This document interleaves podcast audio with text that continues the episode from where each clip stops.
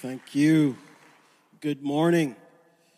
Um, good to see you all. For those that don't know me, my name is Samuel. I'm one of the leaders here at the Harbor Church. I'm also part of a powerful teaching team. And um, in December, we've been in the series that we've entitled Advent Conspiracy. Advent Conspiracy. And it's really all about us acting in harmony towards a common end. And that common end is simply to reclaim the true essence of Christmas. So, as we begin, I'm excited about this morning because um, I'm going to be talking about extravagant worship. Worship is one of my favorite things to not simply talk about, but to do. So, um, I'm already giddy on the inside to just kind of jump in here. So, um, let's pray and we're going to dive right in. Uh, Father, thank you. You're here, and we love that you are. Uh, thank you for this moment, and we anticipate that you will be faithful to your promise to make all things new, beginning now. In Jesus' name, amen. All right, so the true essence of Christmas. Christmas is really about the, what many say, the greatest story ever told. And one way that we could actually define this greatest story is by using the word gospel. Some of you may have heard that word before. You may be very familiar with it. Maybe this is your first time hearing it. But the gospel simply means good news. And for the sake of the next few moments, when I say good news, when I say gospel, I'm referring to the good news of God's arrival. What's good about this news is because it communicates that God is coming.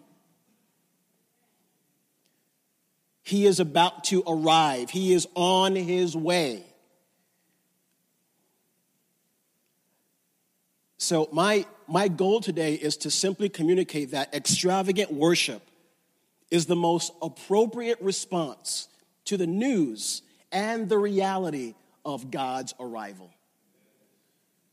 I really believe that worshiping extravagantly is the most appropriate response to this good news.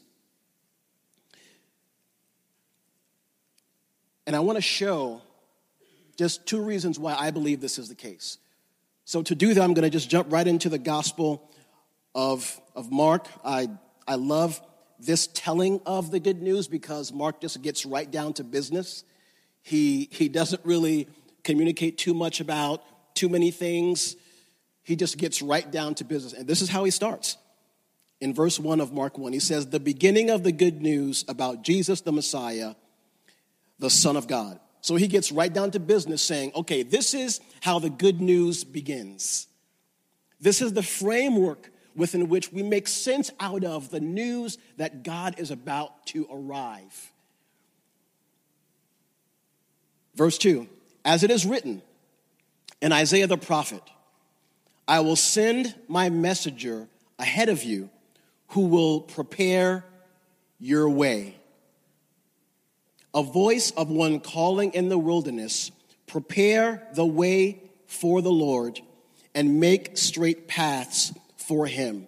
So this, this good news begins with a voice that is telling people, get ready, prepare. Something is about to happen. Something is on the horizon, and we need to get ourselves ready for it. This is the beginning of the good news. And this voice is almost like an alarm that has to wake us up out of our sleep. I don't know about you, but when you set your alarm like one of those like real annoying buzzing alarms that you just wake up with like, oh, sometimes it's a bad mood or it, it, it it's that kind of response that this voice really creates. It's, it's sudden, it comes out of nowhere. It, it wakes us up, it, it makes us become aware of where we are in light of God's arrival. in light of the fact that he is on his way. And this, this voice is a calling to us to make a decision on whether we want to continue living the way we are or embrace something new. This, this, this voice is a way of asking us do we want to get in on what God is doing, or would we rather maintain our current lifestyle? This voice shakes us into asking these kinds of questions. This voice that says, God is on the way.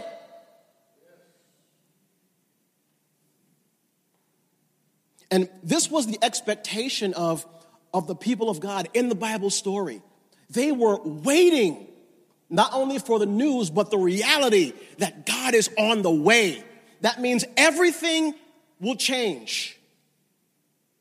When he touches down, everything will change. It's this sense of, of expectation.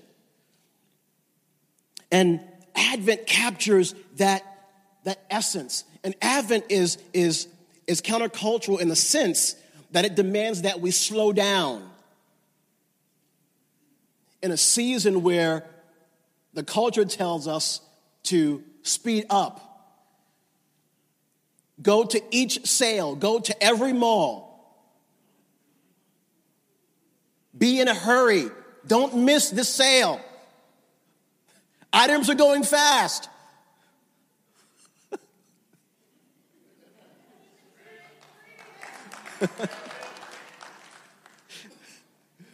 this in in this season our culture demands speed and busyness but Advent is the opposite. This voice of Advent says, slow down because God is on the way. He is about to arrive. So then the question is well, what happens when God arrives? And this is where I want to give a little bit, con- a little bit of context to the verse that we just read about the voice in the wilderness that Isaiah prophesies. So, going to Isaiah chapter 40, leading up to this chapter, all Isaiah is talking about is how bad things are. How people have been displaced. They are out of what's familiar. They're away from home. They are in exile. Everything is collapsing. Everything is crumbling. And in the midst of all that, they're asking, Where is God? Now, You've said he's on the way, but I am in bondage. I am enslaved. I am sick. I am depressed. I'm anxious. Where is God?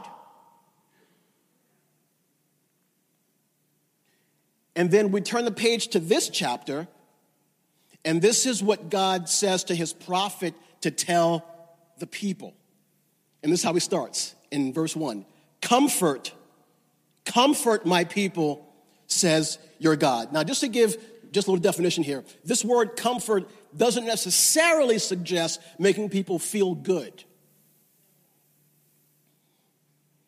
This, this word comfort comes from this idea of comfort, stability, strength. Comfort is about providing a place of security for people to reconcile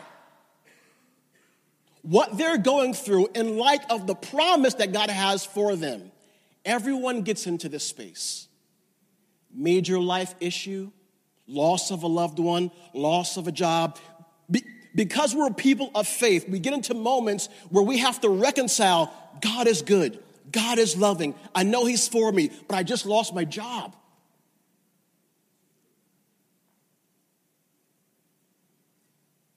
I just got hit with this unexpected sickness. Where is God? And what he calls the prophet and us as people to do is to comfort, is to provide stability, to help people make sense out of the fact that God is not going to lie.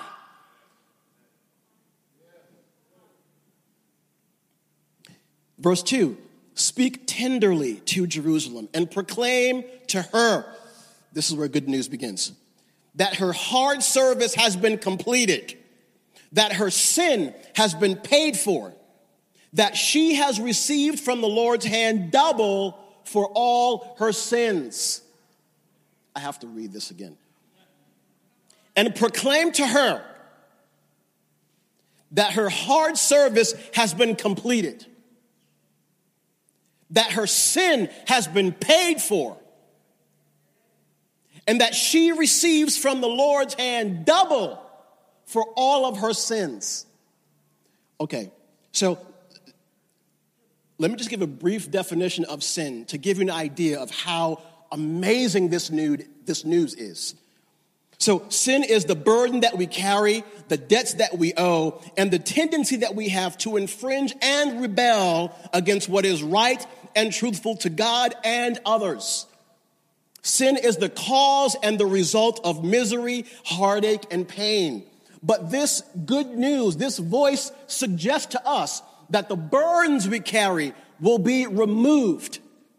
The debts that we owe because of these tendencies have been paid for.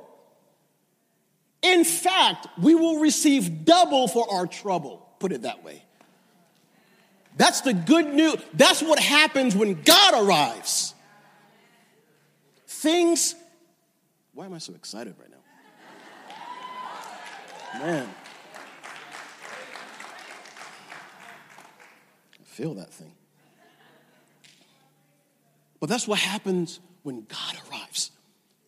Verse 3 A voice of one calling in the wilderness, prepare, prepare the way for the Lord. Make straight in the desert a highway for our God. This is, this is significant here because you would think that this kind of news would be echoed in the city where the people are where the hustling is. This should this message needs to be in the chambers of Congress. It needs to be where all the activity is. But for some reason, God chooses this voice has to be in the wilderness. Why? Because the wilderness is the most conducive space to hear and respond to the voice of God. The wilderness is where there's no distraction, there's no hurry, there's nothing to run to, nothing to do but to wait for God. That's where the voice is there. It's hard to make sense out of his voice when you've got a hundred million voices talking, dinging, buzzing. This this voice of Advent, this voice that says God is on the arrival, is for those that really are waiting for it. And verse 4, it says, This is what happens when God arrives. Every valley shall be raised up, every mountain and hill made low. The rough ground shall become level, the rugged places a plain. This, God's arrival is so monumental, it's so game changing. It, it changes, it changes the landscape of the earth in general. In fact, nature itself has to accommodate itself for the arrival of God. Mountains made low, valleys brought up. Everything that's rough has to be made straight because God is coming. Even nature knows to respond to the arrival of its creator. Everything becomes a level playing field in the presence of God. No one's higher, no one's more rich, no one's more poor. In the, when God arrives, everyone stands at attention on equal footing, even the mountains and the valleys together. Even nature knows to worship when God comes. How much more for us who are made in his image and likeness? So, extravagant worship is the most appropriate response because it is the most instinctive response of God's creation to his presence. Put it this way. Now, this, this carol that we sing every Christmas, joy to the world. I want you to, to, to hone in on, on these words that we sing almost every year. Listen to this Joy to the world, the Lord is come. Let earth receive her king. Let every heart prepare him room, and heaven and nature sing. The next verse Joy to the world, the Savior reigns, the Savior reigns. Let men their songs employ.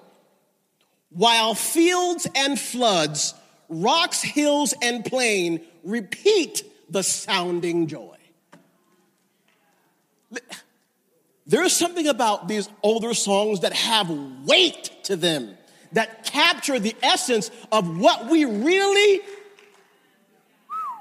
man.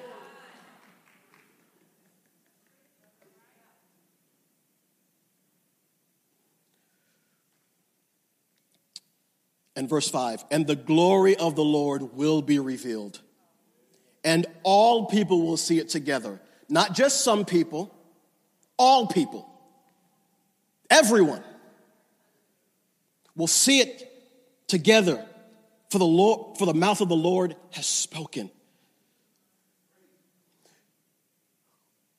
This is what happened when, when God arrives.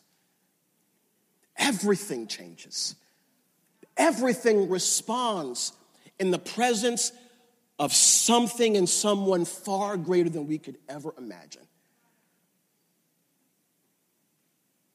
That's why extravagant worship is the most appropriate response. What else are you going to do in the presence of all consuming love? What else can you do but to surrender to it?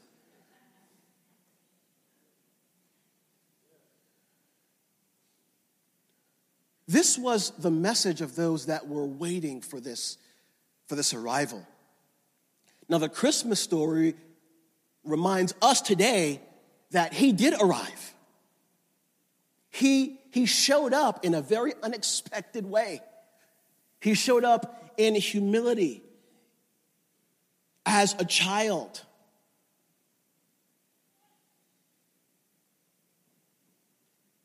But the question now is what does extravagant look like for us on the backside of God's first arrival? Now, we are here because we believe that He did arrive in the person of Jesus, that He showed up on the scene and He really did change everything. That God showed up in the person, in the human form of Jesus and he paid for our sins. He removed the burdens. He eliminated the tendency for us to rebel against him and to harm other people. He made it possible for us to be reconciled with him in relationship, an intimate one. He removed everything that hinders love. And now we receive his spirit on the inside of us that makes us say, Abba, Father. His spirit reminds us that we are united with him in such a way that he can call us family and children. So, how do we respond? Because in many ways, we are between Advents. We are inheritors of the first Advent, but we look forward to the second one. When he returns, Oh, this is one of my greatest hopes. And I love this, this verse in 1 John 3 where it says, We will see him as he is. Listen, I can't speak for anyone else here. I can't wait to see him. I can't wait to see him, to embrace him to the one that changed me. I can't wait to see him. I can't wait to see him. That's one of my greatest hopes in life is to see him as he is.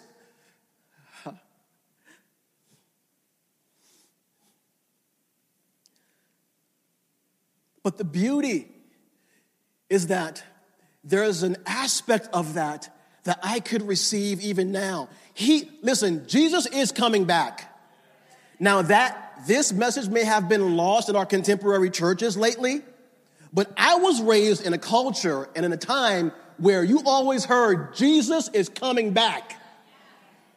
That's the old school part of me. That you were reminded every Sunday, Jesus is coming. You better get ready. he, he's coming back. And there's value to always being on your tippy toes and being aware of the ways in which God will show up. Always being on alert for how he can arrive. Because listen, he can arrive in the human heart even right now by his spirit.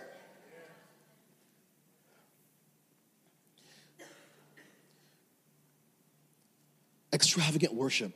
What does it look like after he arrives? So I want to fast forward in Mark and go to Mark chapter 14. And I want you to see this scene of extravagant worship. Starting at verse 3, it says, While he was in Bethany, by the way, the word Bethany means house of the poor or house of affliction.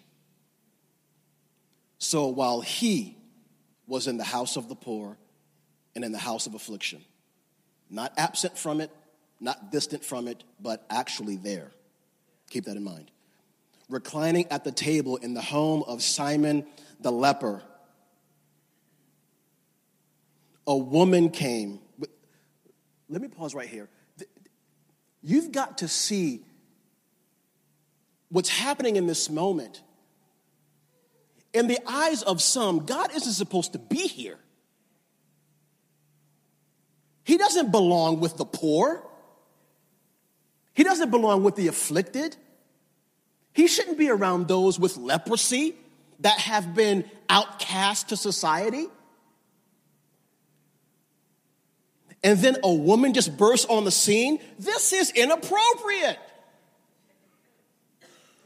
But for some reason, God is there. The places we think there's no way God can be there with those people. No way. We would be surprised at where the footprints of God are on the earth.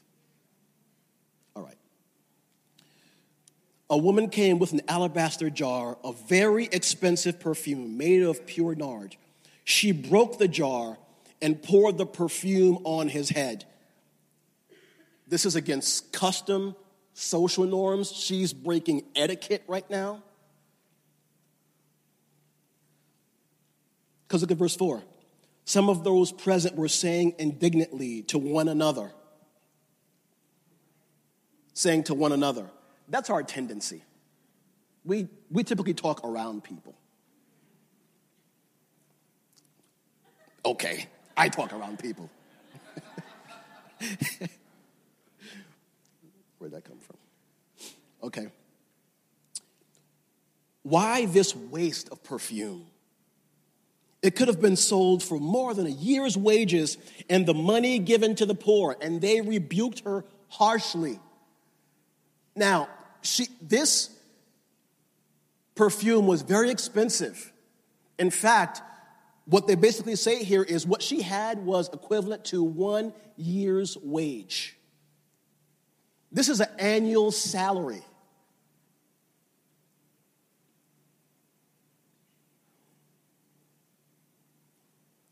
It's looking at it from a distance, it's almost as if this woman is being so irresponsible. You mean to tell me you gave away a whole year's wage to God? That's irresponsible. That is not the way you fiscally manage your budget by giving so much money to God. Seems impractical. But what this woman shows us is that for worship to be extravagant, it has to be costly.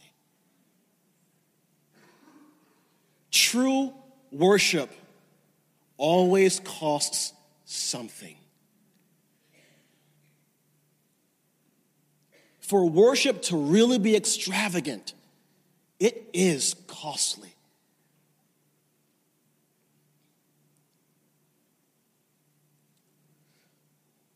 Why is it costly? Because it, it forces us to come outside of ourselves. It, it puts us in a space where we think differently.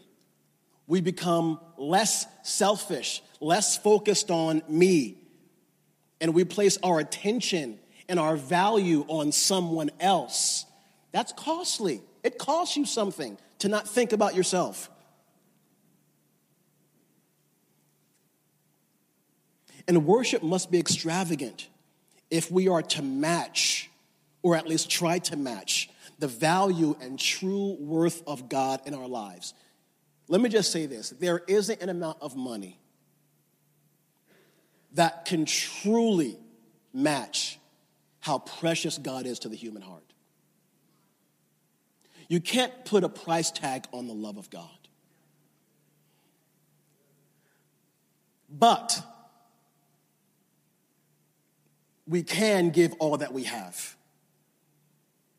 As a way of saying, this, this doesn't even come close, but I have to surrender something. Which is to say that worship is more than just singing along and lifting our hands.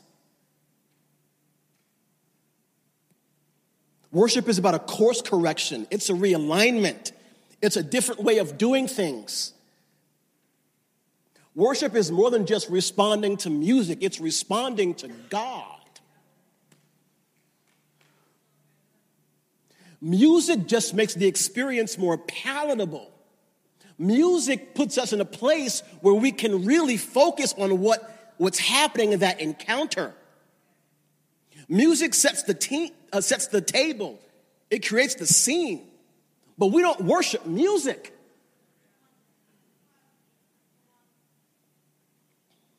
Music isn't our God. Music doesn't save us. Music reminds us of the one who does. It gives us language. It puts us in this rhythm and this cadence to really experience the presence of our Creator, the one who saves and loves. That's what it, music slows us down. It catches our attention. It makes us more aware that we're, on the, we're in the presence of something greater. Okay. Verse 6 Leave her alone, said Jesus. Why are you bothering her? She has done a beautiful thing to me. The poor you will always have with you, and you can help them anytime you want. But you will not always have me. She did what she could. She poured perfume on my body beforehand to prepare for my burial. This woman understood the value of preparation and making room for something greater. Now, I could have a bad habit sometimes. My wife would tell you this. I just throw things away. I just throw things away. And it's bit me a few times. I'm like, oh man, I needed that. And I, and I threw it away like last week. But I love to be in the mindset of always making room.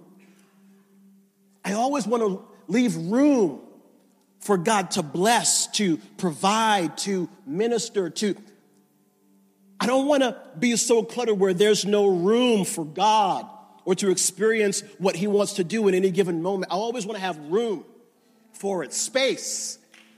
Let every heart prepare Him room.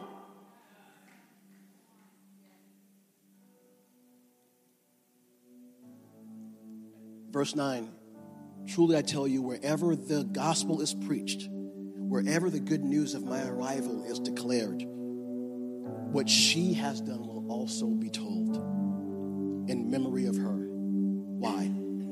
This woman's response was worship, giving what she had that was of value. And the question is have we given God our all? Are we holding back something? If so, why? Wherever the good news is declared, the value of preparing for more, the value of giving God your all also has to be in the equation because the good news warrants a response. The good news makes us ask the question what do I do now? The old school word for this would be repent. That could be a scary word. But repent just simply means go the other direction, do something different, change the way you do, view, see things. That's how you make room.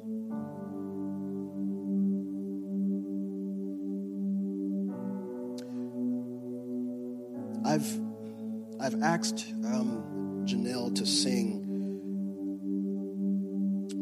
some lyrics for us just to remind us of what it is to partner with creation to worship our Creator. So as she sings, and you see the lyrics on the on the screen, my hope is that your heart would begin to move and beat in a different way. That worship would be more extravagant in the days to come. And that could be with our time, with our talents, or with our resources because everything we do, we are to do as unto the Lord. So listen to these lyrics, and, and then we're going to close here.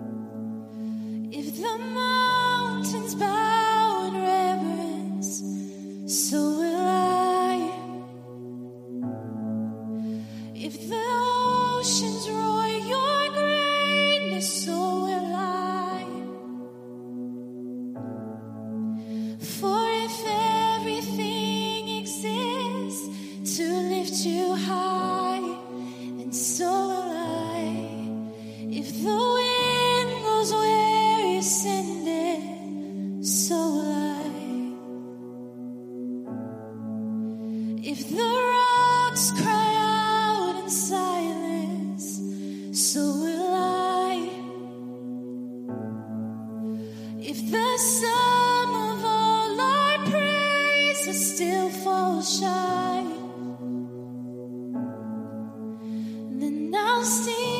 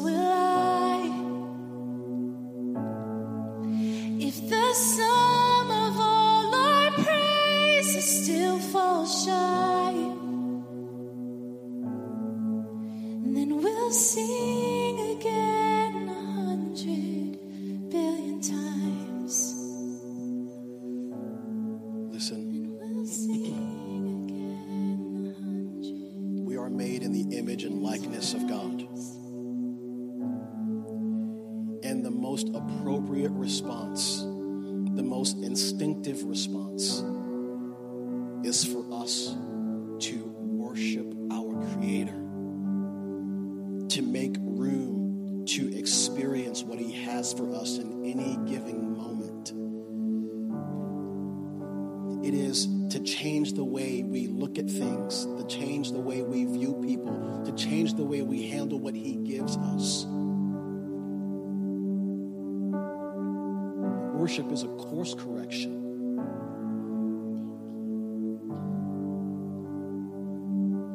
And it's not something that we simply do for 50 minutes a week. In many ways, worship is a lifestyle. It's, it's a way of living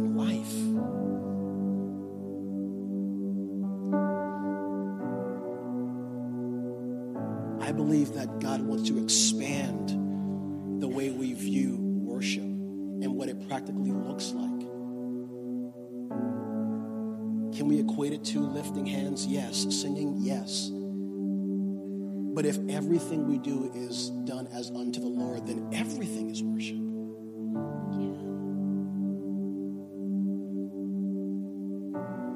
In this season, we're called to worship God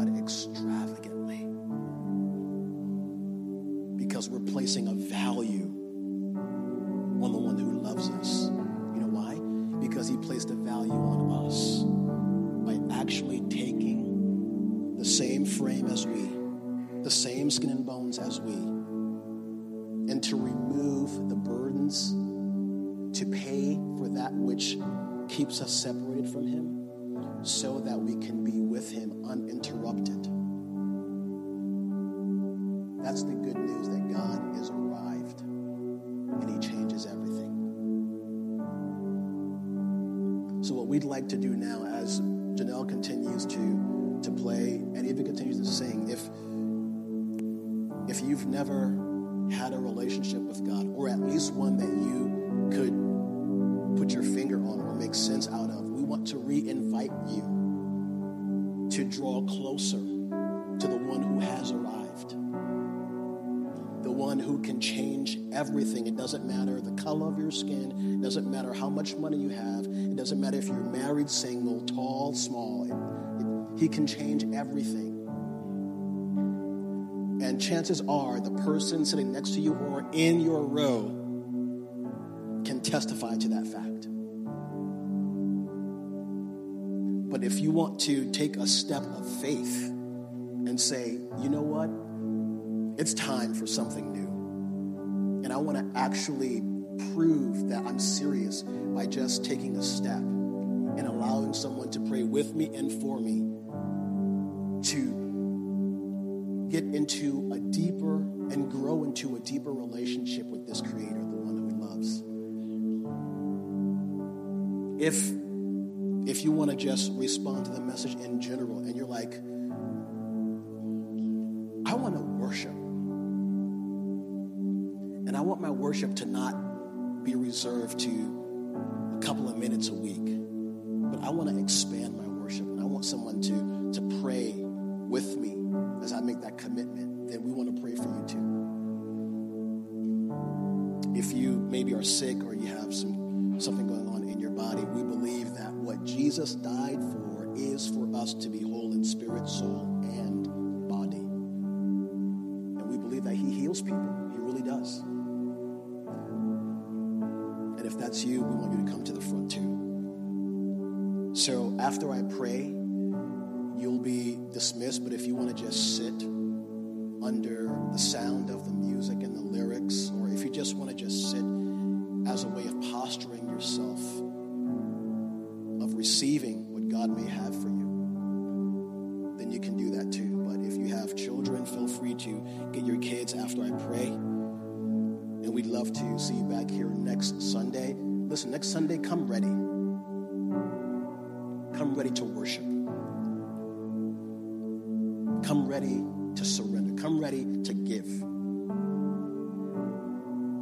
as we offer things up to God. Father, thank you for the beauty of your presence, and you're here, and we love that you are. All that we have, Lord, we give to you